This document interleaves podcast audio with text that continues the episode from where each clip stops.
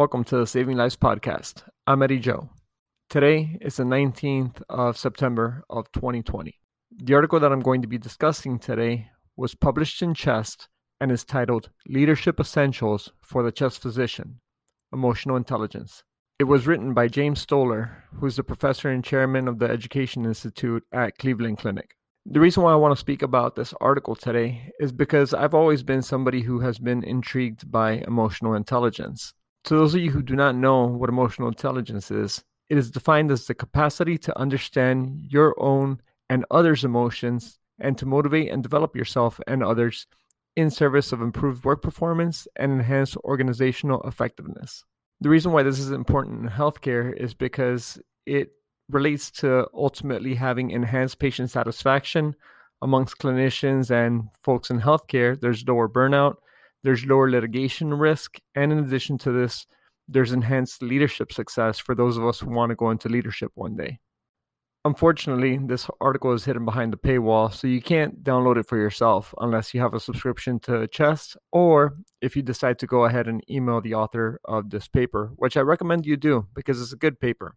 In the discussion, he talks about the general rubrics of emotional intelligence, which are four of them, honestly, and it's self awareness, self management, social awareness, as well as relationship management. The reason why this is important for us to know is that a lot of this is intrinsic to the person, but much of it could be learned and taught. And in critical care, I think is of utmost importance for this to be learned as well as taught to our trainees. Truth is, you could be the smartest clinician in the world, but unless you have emotional intelligence, patients and their families are really not going to notice that, and you're not going to come off as a likable person the author even goes as far as to say that emotional intelligence is more important in a person's success than the IQ. Some of the original people who did the research and all this divided it up into four major components, which include the ability to per- perceive emotions in oneself and others accurately, the ability to use emotions to facilitate thinking, the ability to understand emotions, emotional language, and the signals conveyed by emotions, and last but not least, the ability to manage emotions in order to obtain specific goals. So, as I mentioned before, this could be broken into self awareness, self management, social awareness, as well as relationship management. Let's dissect all this in a manner that's applicable for what we do in critical care. First of all, talking about self awareness, where the first thing we need to focus on is our own emotional self awareness, where we read our own emotions and recognize how our emotions make other people feel and how we could translate this over to families. An example of that is, for example, if we're in a code situation and you are not able to control your own emotions and you're being very angry and not constructive with your team. You know, people are fat uh, um, people make mistakes and there're going to be some times where things don't go as well as they should go during a code. Anybody who has participated in a code in real life knows this. But if your reaction as a clinician is to go ahead and lash out at people it's not it's not going to go well it's not going to make your team function any better. They're actually going to function worse. Another thing of self-awareness is to have an accurate self-assessment of your own strengths and limitations. For example if you try to go in over your head and take care of a patient and not ask a excuse me and not ask a consultant for some advice this could actually put harm into that patient it could actually make them worse. It could it could actually worsen patient outcomes. So you have to know your strengths as well as your limitations. When are the opportunities that you can go ahead and take charge of a patient and take 100% ownership or when are you going over your head and reaching too far? And i'm going to give you a very transparent uh, example of this. My training is in pure critical care. I do not have the bronchoscopy capabilities that a lot of my partners who have who are pulmonologists and they do you know uh, navigational bronchoscopy and EBUSes and biopsies all those things they just happen to be better than me at this and that's perfectly fine. So whenever i have a case where somebody has a very complicated bronchoscopy that needs to be done i'd rather call for help than try to do it myself.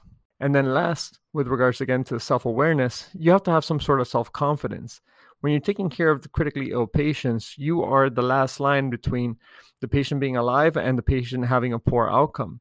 So you have to be confident in yourself to know what your self-worth is what your capabilities are and that's why you train and study you study so hard. I mean that's why you listen to this podcast because you are trying to do better. And this helps out your emotional intelligence because it makes you more self-confident in your capabilities of taking care of patients when you need mealtime inspiration, it's worth shopping Kroger, where you'll find over 30,000 mouthwatering choices that excite your inner foodie. And no matter what tasty choice you make, you'll enjoy our everyday low prices, plus extra ways to save, like digital coupons worth over $600 each week. You can also save up to $1 off per gallon at the pump with fuel points. More savings and more inspiring flavors make shopping Kroger worth it every time. Kroger, fresh for everyone. Fuel restrictions apply to add to that last component of self confidence, we all know the clinicians who just can't make a decision for the life of them. We hear the nurses talk smack about them, make commentary because they go ahead, they make one decision, five minutes later they change it to another, then they change it to another. They don't just make a decision and stick with it. You need to develop your own training and your own your own knowledge base so that you do not become this person who keeps on flip flopping and doubting their own capacity and their own capability. It's okay for you to think you know, could I do this, that, the other? Because obviously there are different ways to manage certain things but at the end of the day you have to make a decision because flip-flopping every every 45 seconds or so is is not something that's helpful for your team. Then we have to look at the self-management component of all this starting off with emotional self-control.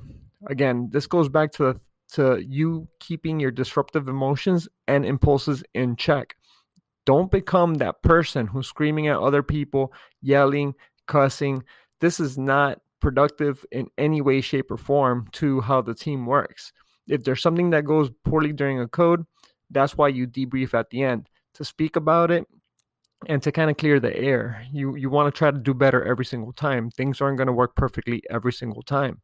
But unless you have that emotional self-control, I mean, you you hear about it all the time. The doctors who and clinicians or nurses who have just bad attitudes, they throw charts, they hit the screen on the computer. They just don't have themselves under control. That's that's something that people need to get better at.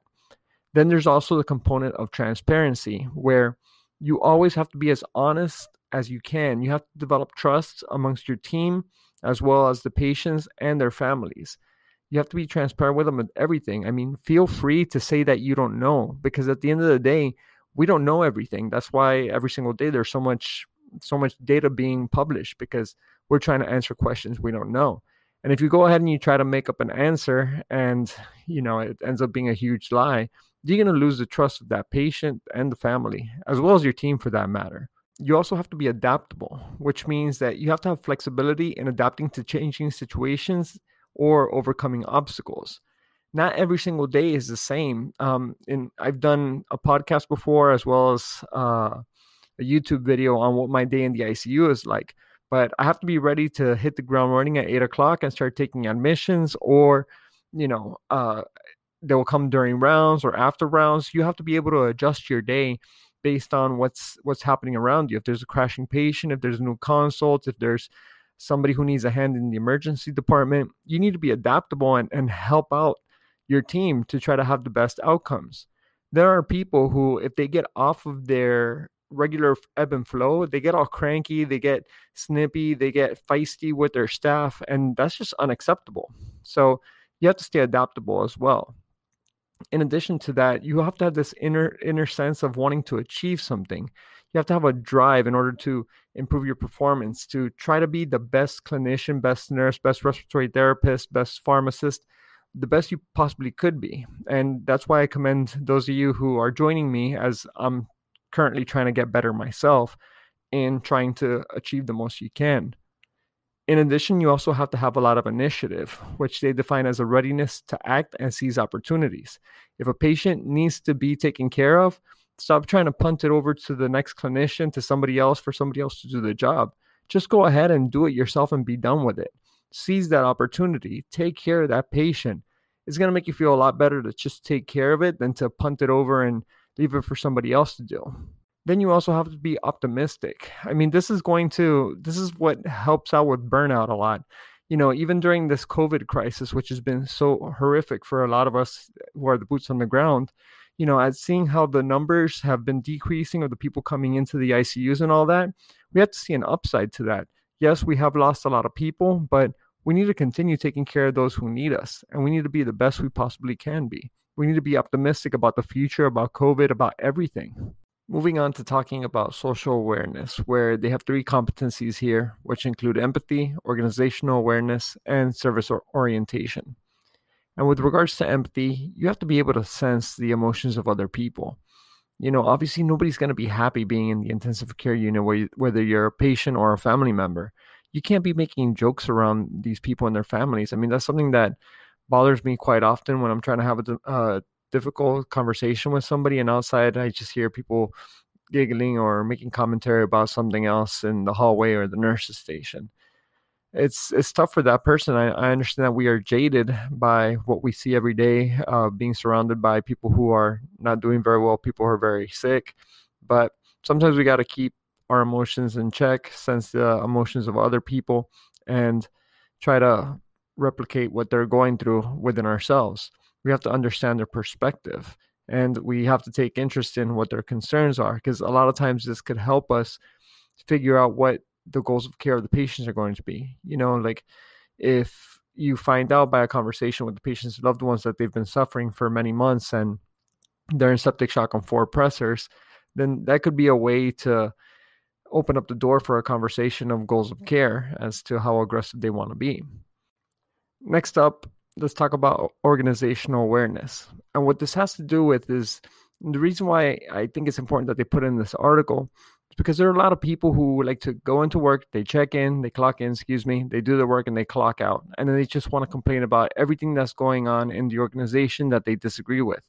But there are many opportunities in every institution to work your way up in the administrative level. There's many positions in leadership where one could try to actually improve outcomes and make things better as opposed to just venting about it.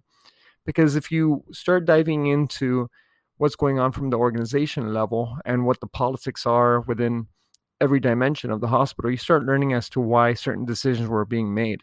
And a lot of decisions are stupid. And once you work your way up, if you notice the decision is stupid, you can actually say it's stupid and come up with a better idea as to how to fix it.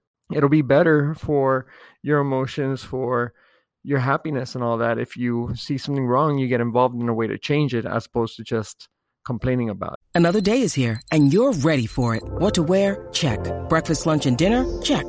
Planning for what's next and how to save for it? That's where Bank of America can help. For your financial to-dos, Bank of America has experts ready to help get you closer to your goals. Get started at one of our local financial centers or 24-7 in our mobile banking app. Find a location near you at bankofamerica.com slash talk to us. What would you like the power to do? Mobile banking requires downloading the app and is only available for select devices. Message and data rates may apply. Bank of America and a member FDIC. So to close off this whole podcast, we'll talk about the last competencies with regards to relationship management. The first one being inspirational leadership, where one guides and motivates our, our team. And this is always important to try to improve outcomes with our patients as well as keep everybody happy. You want to guide people to be better, teach them why you do certain things, why you manage patients a certain way, teach your nursing students why things help patients get better. This this helps out a lot in in your own satisfaction with your job.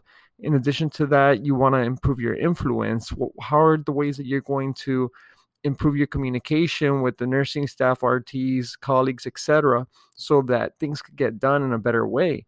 You want to go ahead and develop other people, make them better. That's part of the reason why I do all these ventures on social media and whatnot. That takes a lot of time. I want to go ahead and bolster the ability of other people, guide you all via evidence as to how you can better take care of patients and make an impact in that way.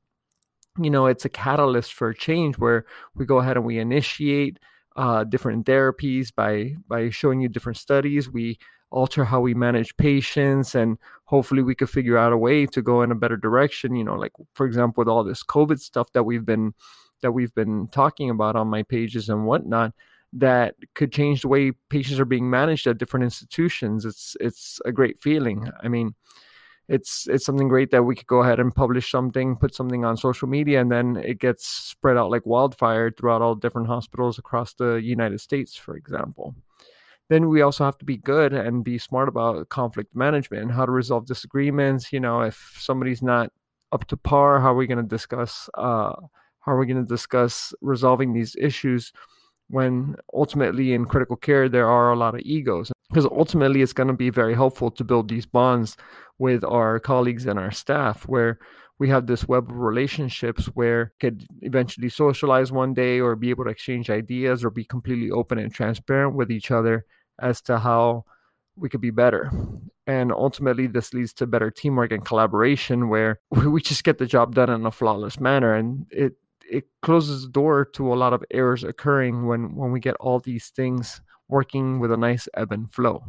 Hopefully, you all enjoyed this podcast. I know when I was reading this article, again titled Leadership Essentials for the Chest Physician Emotional Intelligence by Dr. James Stoller, I really learned a lot and gave me a lot of time to have some inflection as to things that I could do better with regards to my own emotional intelligence so I could be the best physician possible and the best human being possible. Thank you all for your support in my podcast and everything else I do. Have a great day. Bye.